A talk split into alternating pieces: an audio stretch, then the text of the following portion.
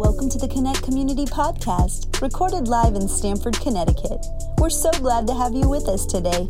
If you're ever in our area, come see us in person. We hope today's message inspires you and helps you live better. I'm going to go right into it. Series titled Philippians.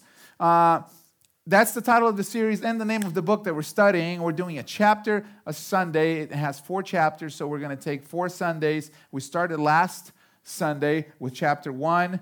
And if you remember, we talked about the importance of purity. We focused on a, a specific pa- a passage of chapter one, and uh, we went into the process of how, how Paul encouraged this church to have a pure heart now, obviously, anything to do with purity, sanctification, and the process of becoming holy, to use a biblical language, uh, can only be done by the grace of God, can only be done by the grace of Jesus Christ. But Paul explains how the grace of God operates in us. And that was last week. You can go back and listen to that if you would like or watch it.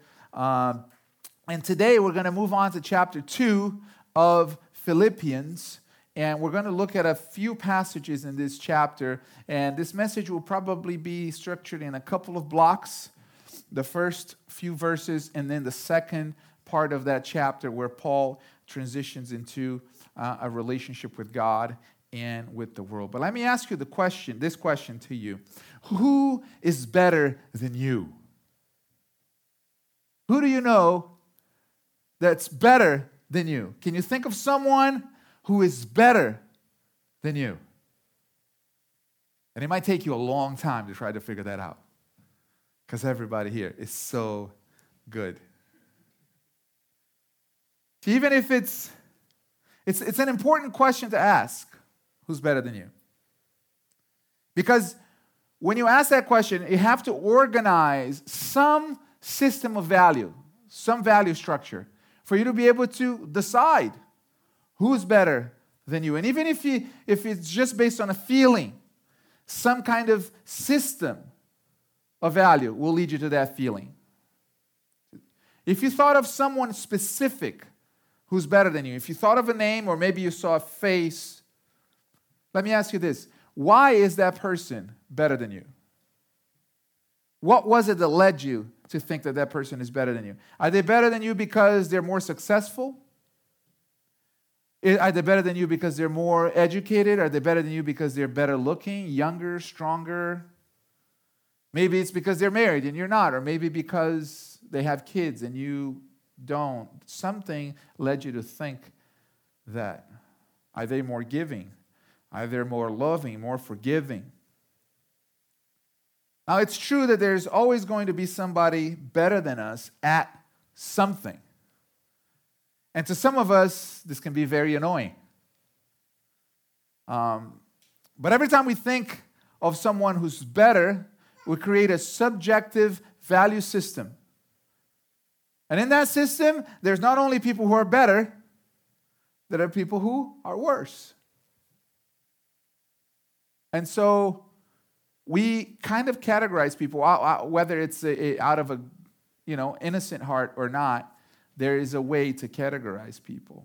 Now, I don't know if you're a competitive person or if you grew up in an environment where you had to excel competitively, but I can get competitive about anything. I can get competitive about silly things. Like when we used to live in Texas, there were some friends that from Connecticut that we knew Alini grew up in Connecticut, so there were some people that I met through her. And uh, we used to live in Texas, and we would, whenever we would talk to them, I would always ask, like, what are you doing in Connecticut?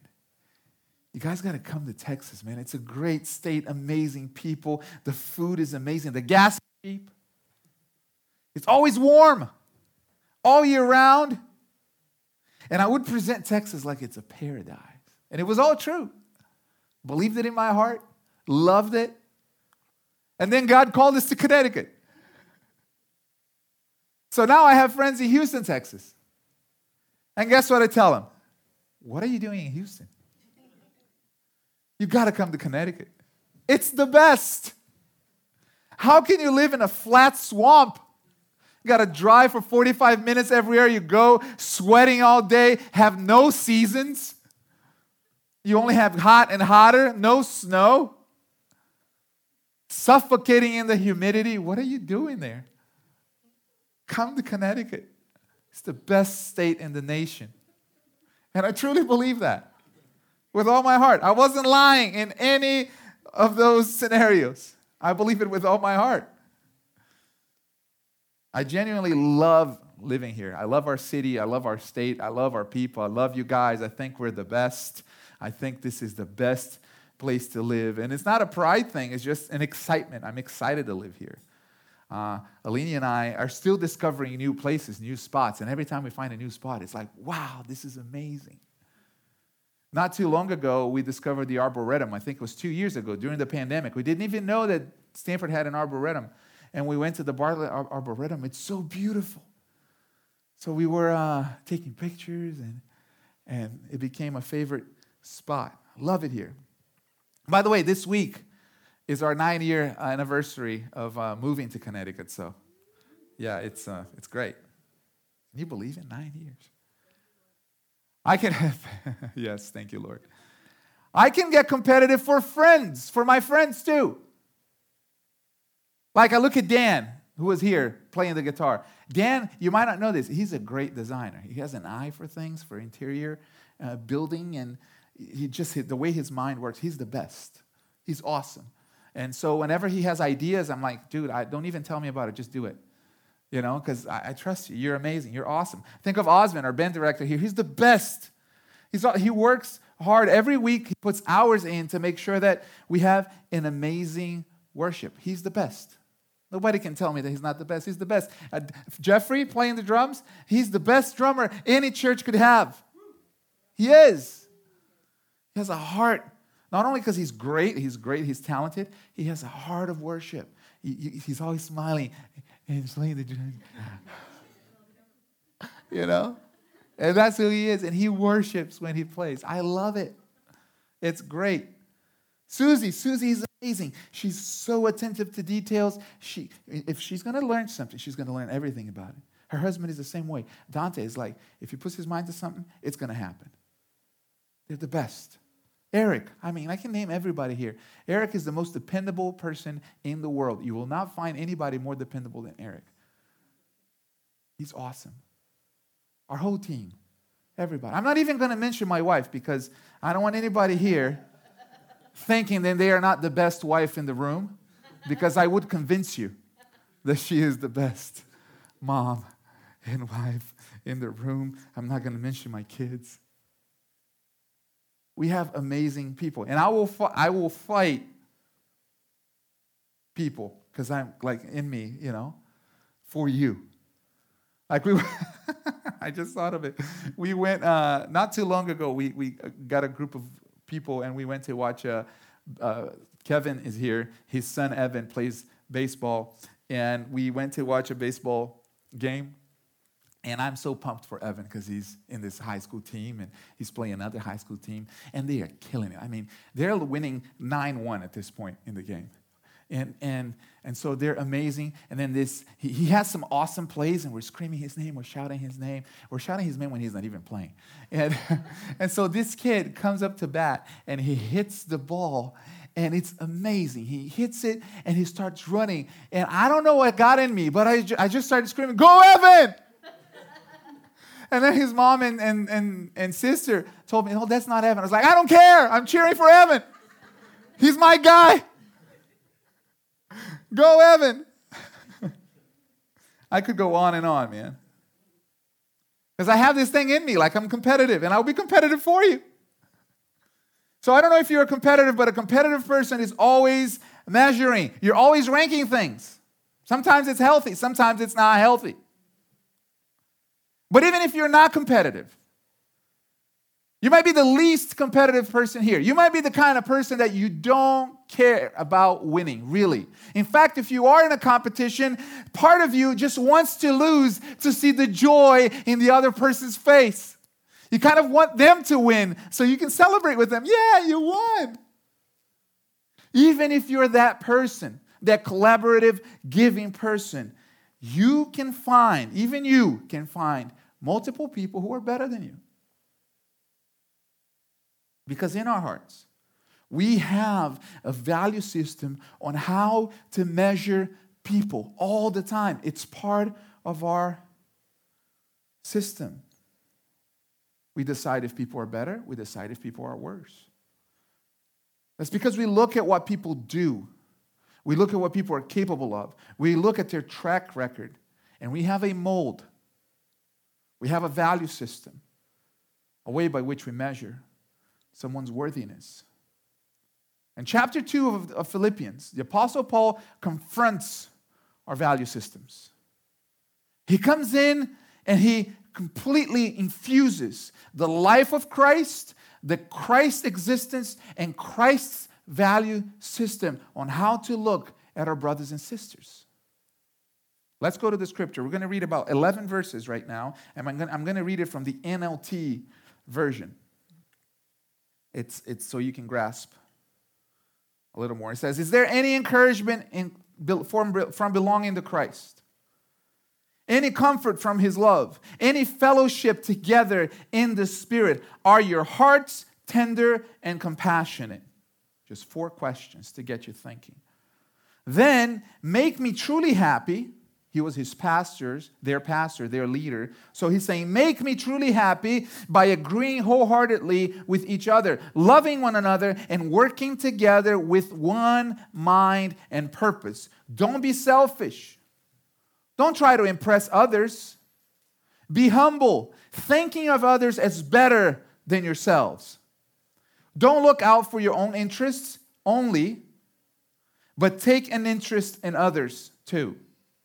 You must have the same attitude that Jesus Christ had. Though he was God, he did not, uh, he did not think of equality with God as something to cling to. Instead, he gave up his divine privileges. He took the humble position of a slave and was born as a human being. When he appeared in human form, he humbled himself in obedience to God and died a criminal's death on a cross.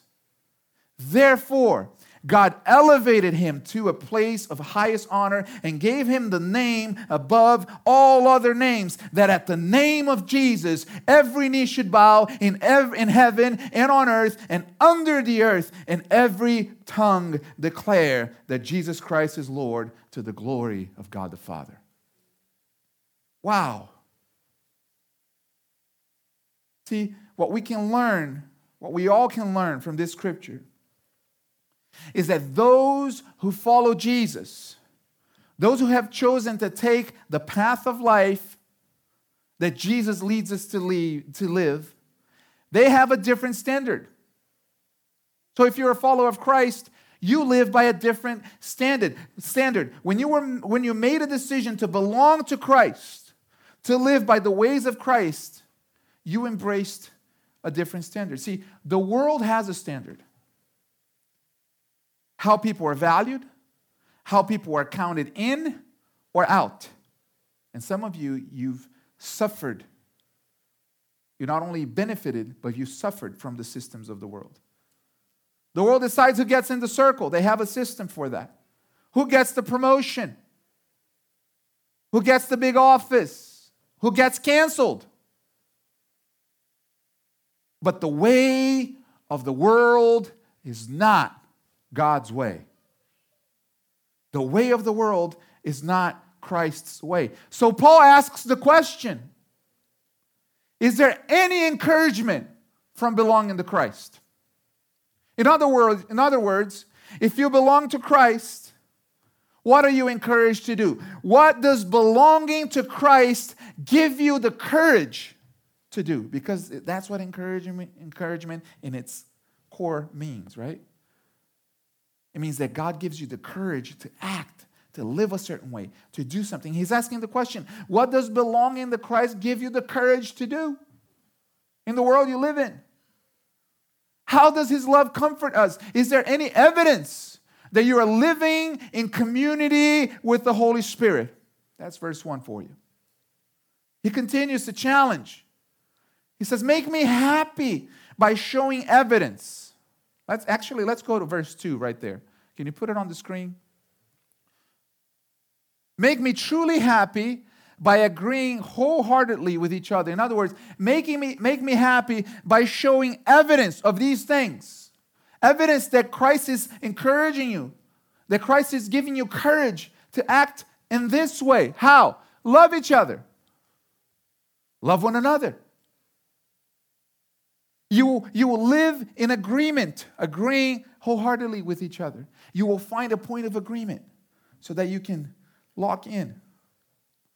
And you will have a common purpose with one another. Verse 3 Don't be selfish. That's pretty self explanatory, right? Don't be selfish. Uh, Sometimes we think of selfishness as people who just want everything for themselves, and that is selfishness. Or people who just talk about themselves, that's selfishness too. But there's another part of selfishness that where people just make everything about themselves. Have you ever been in a situation like that? Hey, I, uh, you, you gotta, you gotta see uh, the, the, the, the, the meal I cooked yesterday, man. I, I, I grilled some chicken it was, it was probably the best chicken I've grilled. It was delicious. And the guy responds, Oh man, I had steak yesterday and I marinated it and, and it was so good. The way that I made it, let me tell you, listen, it was Tuesday. I didn't even care because that's how I live, how I roll. I, I have steak on Tuesdays. It's so great. And the way that I do the steak is this, this, and that. And then it's so good for me because the way that I eat is the best way for myself in my life. And so I had steak. you, you share something about yourself, and immediately the conversation becomes about them. That's selfishness. And so scripture is saying, don't be selfish. Don't try to impress others. It's connected, right? Why would you try to impress others? Just don't live for that. Be humble. Thinking of others there's that phrase, as better than yourselves. Thinking of others as better than yourselves. Let's just pause here for a moment because Paul is asking this church, and he's asking us, each of us, to think of the people around you right now as better than yourselves. So, can you look around for a little bit? Look at the person next to you and say, hey, you're better than me. Now mean it. This is so countercultural.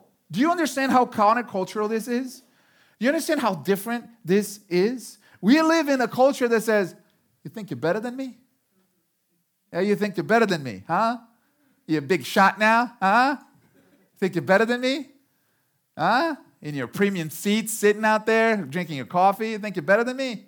Because you can play the guitar over here, huh? Right? Think about it. At work, if you want to excel, you got to be better than other people.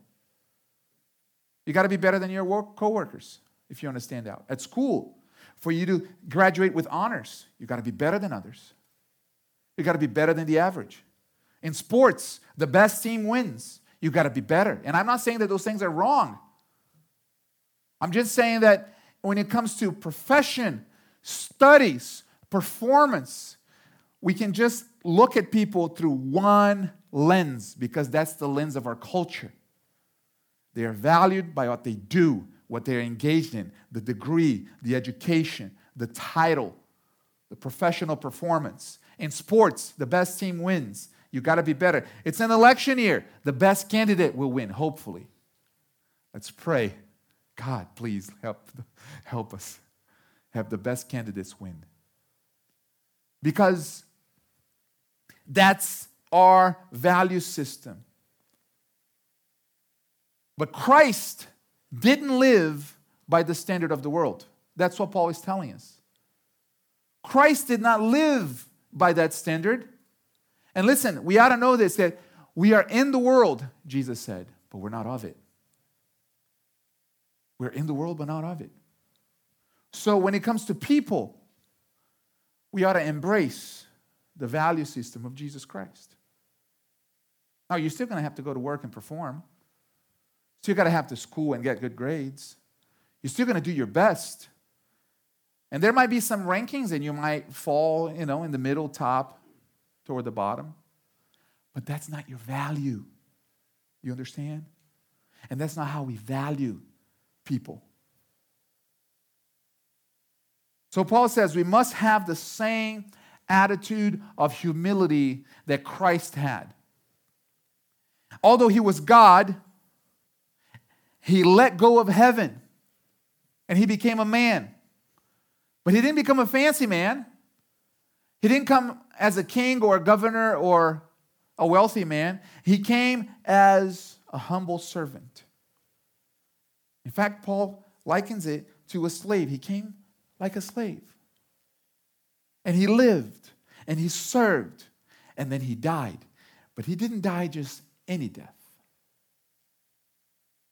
he died a criminal's death. Wow.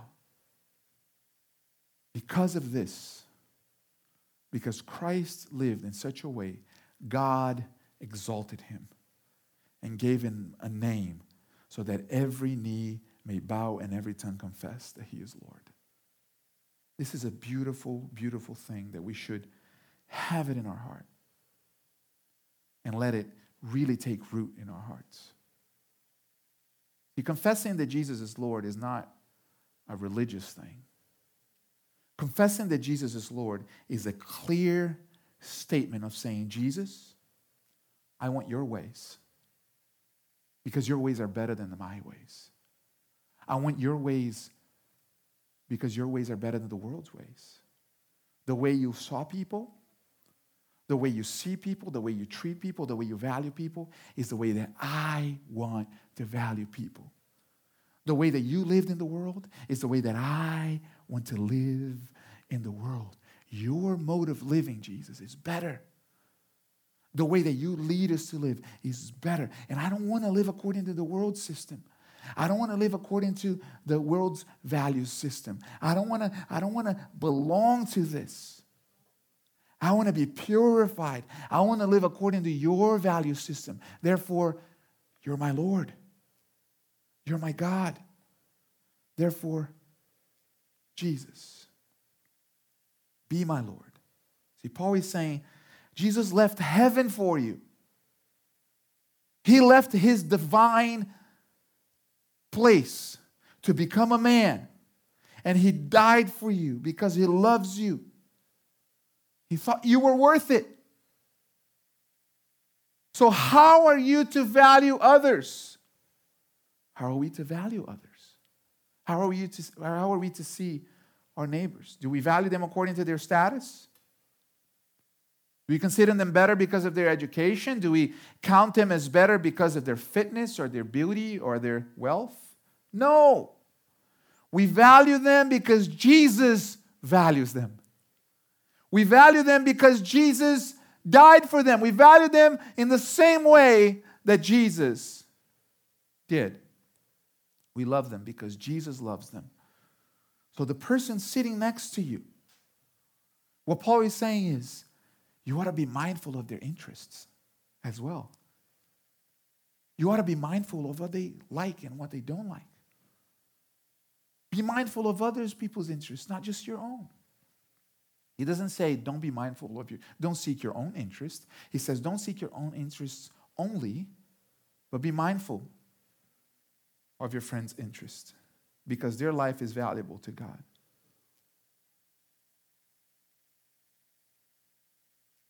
Now, once we understand this, excuse me, once we understand this, we're ready to live for God wholeheartedly. Once we understand that we ought to embrace God's value system. Now we move to the next part of that chapter where he says, verse 12, he says, Dear friends, you always followed my instructions when I was with you. And now that I'm away, it is even more important. Now listen to what he says. Work hard to show the results of your salvation obeying God with deep reverence and fear. Wow. See, we have to do our part. Work hard. We have to do our part. to show the results of our salvation. Now, what is the work? Some, some, some translations say work, work your salvation with fear and trembling, right? What is the work working out your salvation? What is the work? What is your part? Next verse answers the question. He says, For God is working in you, giving you the desire and the power to do what pleases Him. That's the work. The work is to do what pleases God, is to do His will. Now, this is a powerful scripture because Paul is saying, you don't do it in your own strength.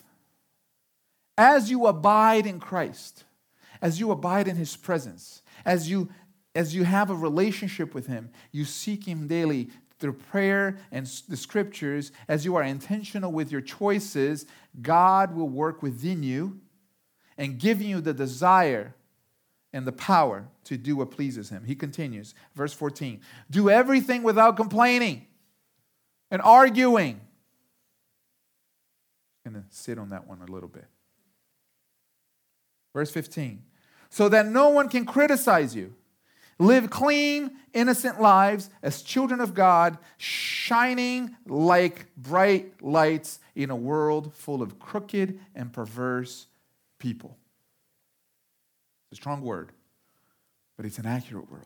Word. Because our world is crooked, isn't it? We can all tell it. Our world is perverse. There's some perverse things happening in our world. It's not hopeless to call it that because it calls us to our responsibility as followers of Christ, as those who believe in God. How are we to impact our world? We see things happening around us. How are we to change our world? What are we to do? It's sometimes easy to feel powerless. How can we change the world? How can we impact the people around us? How do we look at a crooked world and make it better and change it for the better and make them straight? Do we, do we try to do it through means of force? Do we force people to live like we do? Do we force people to believe like we do? Do we criminalize people who don't live like we do? No. Do we send them to hell in a handbasket? Even though we might be tempted to? No. You change a crooked world by shining. You shine like bright lights. He explains this is how this is how you impact the world. When you love one another, when you consider others better than yourselves. Listen, when you when you allow the life of Christ to encourage you, to give you the courage to, to live a certain way and you flow in that. And you are not intimidated by the ways of the world and you don't succumb to the value system of the world but you embrace Christ's way of life and you value people and you love people and you have a relationship with God where you're working out your salvation. You're growing in Christ. You're allowing God to develop in you a desire to do God's will and you work it out and you work it out and you allow Christ to grow and his his life to grow in you. This is is what's going to happen. You will become a light in the world and you will shine brightly in darkness. So work it out. Live clean lives. As, that's how you work out your salvation in reverence for Christ, in reverence for what He's done for you, in reverence for His call in your life. Live clean lives and let your light shine. Renounce the ways of the world. Allow God to bring heaven into your life. Do things without complaining. Don't grumble. Be humble like Christ was humble. You might need to suffer a little bit. You might need to not take the high places of, of life. There might be seasons when you're going to, you're gonna, you're gonna be a servant. There might be seasons where people are gonna treat you like a criminal, like they treated Jesus. They're going to treat you like, like you're in the wrong and they're going to they're going to criticize you. But that's okay. Continue to shine your light. Live above reproach. Reproach. Because as you do that, as you allow heaven to come into your life, as you continue to lo- love fully, as you live in one accord, as you suffer for your brothers and sisters, as you forgive generously, God will come into your life and is going to cause you to sit in the heavens with Christ, with Christ Jesus. See, there's a scripture that Paul says that we are seated in heavenly places. We're seated in heavenly places with Christ Jesus. And that's that transition of when, when Christ's life abounds in us and we choose to live for Him, we are exalted. That means that God is the one who will promote you. God is the one who will show you the way. God is the one who will use you. You change the world. He will honor your devotion. And let me encourage you today to practice these things. In fact, I challenge you to stay in the book of Philippians this month. If you're looking for something to read in the Bible, let's just, just read it again and again and again. We're on chapter two this week. Go back home this week and just abide on those texts. There's so much in this book that we can't unpack and we can't explore all in a 30 minute message. But I encourage you to do that. If you do that, if you practice these things, you will see the hand of God in your life like never before. Do you receive it this morning? Amen. Awesome.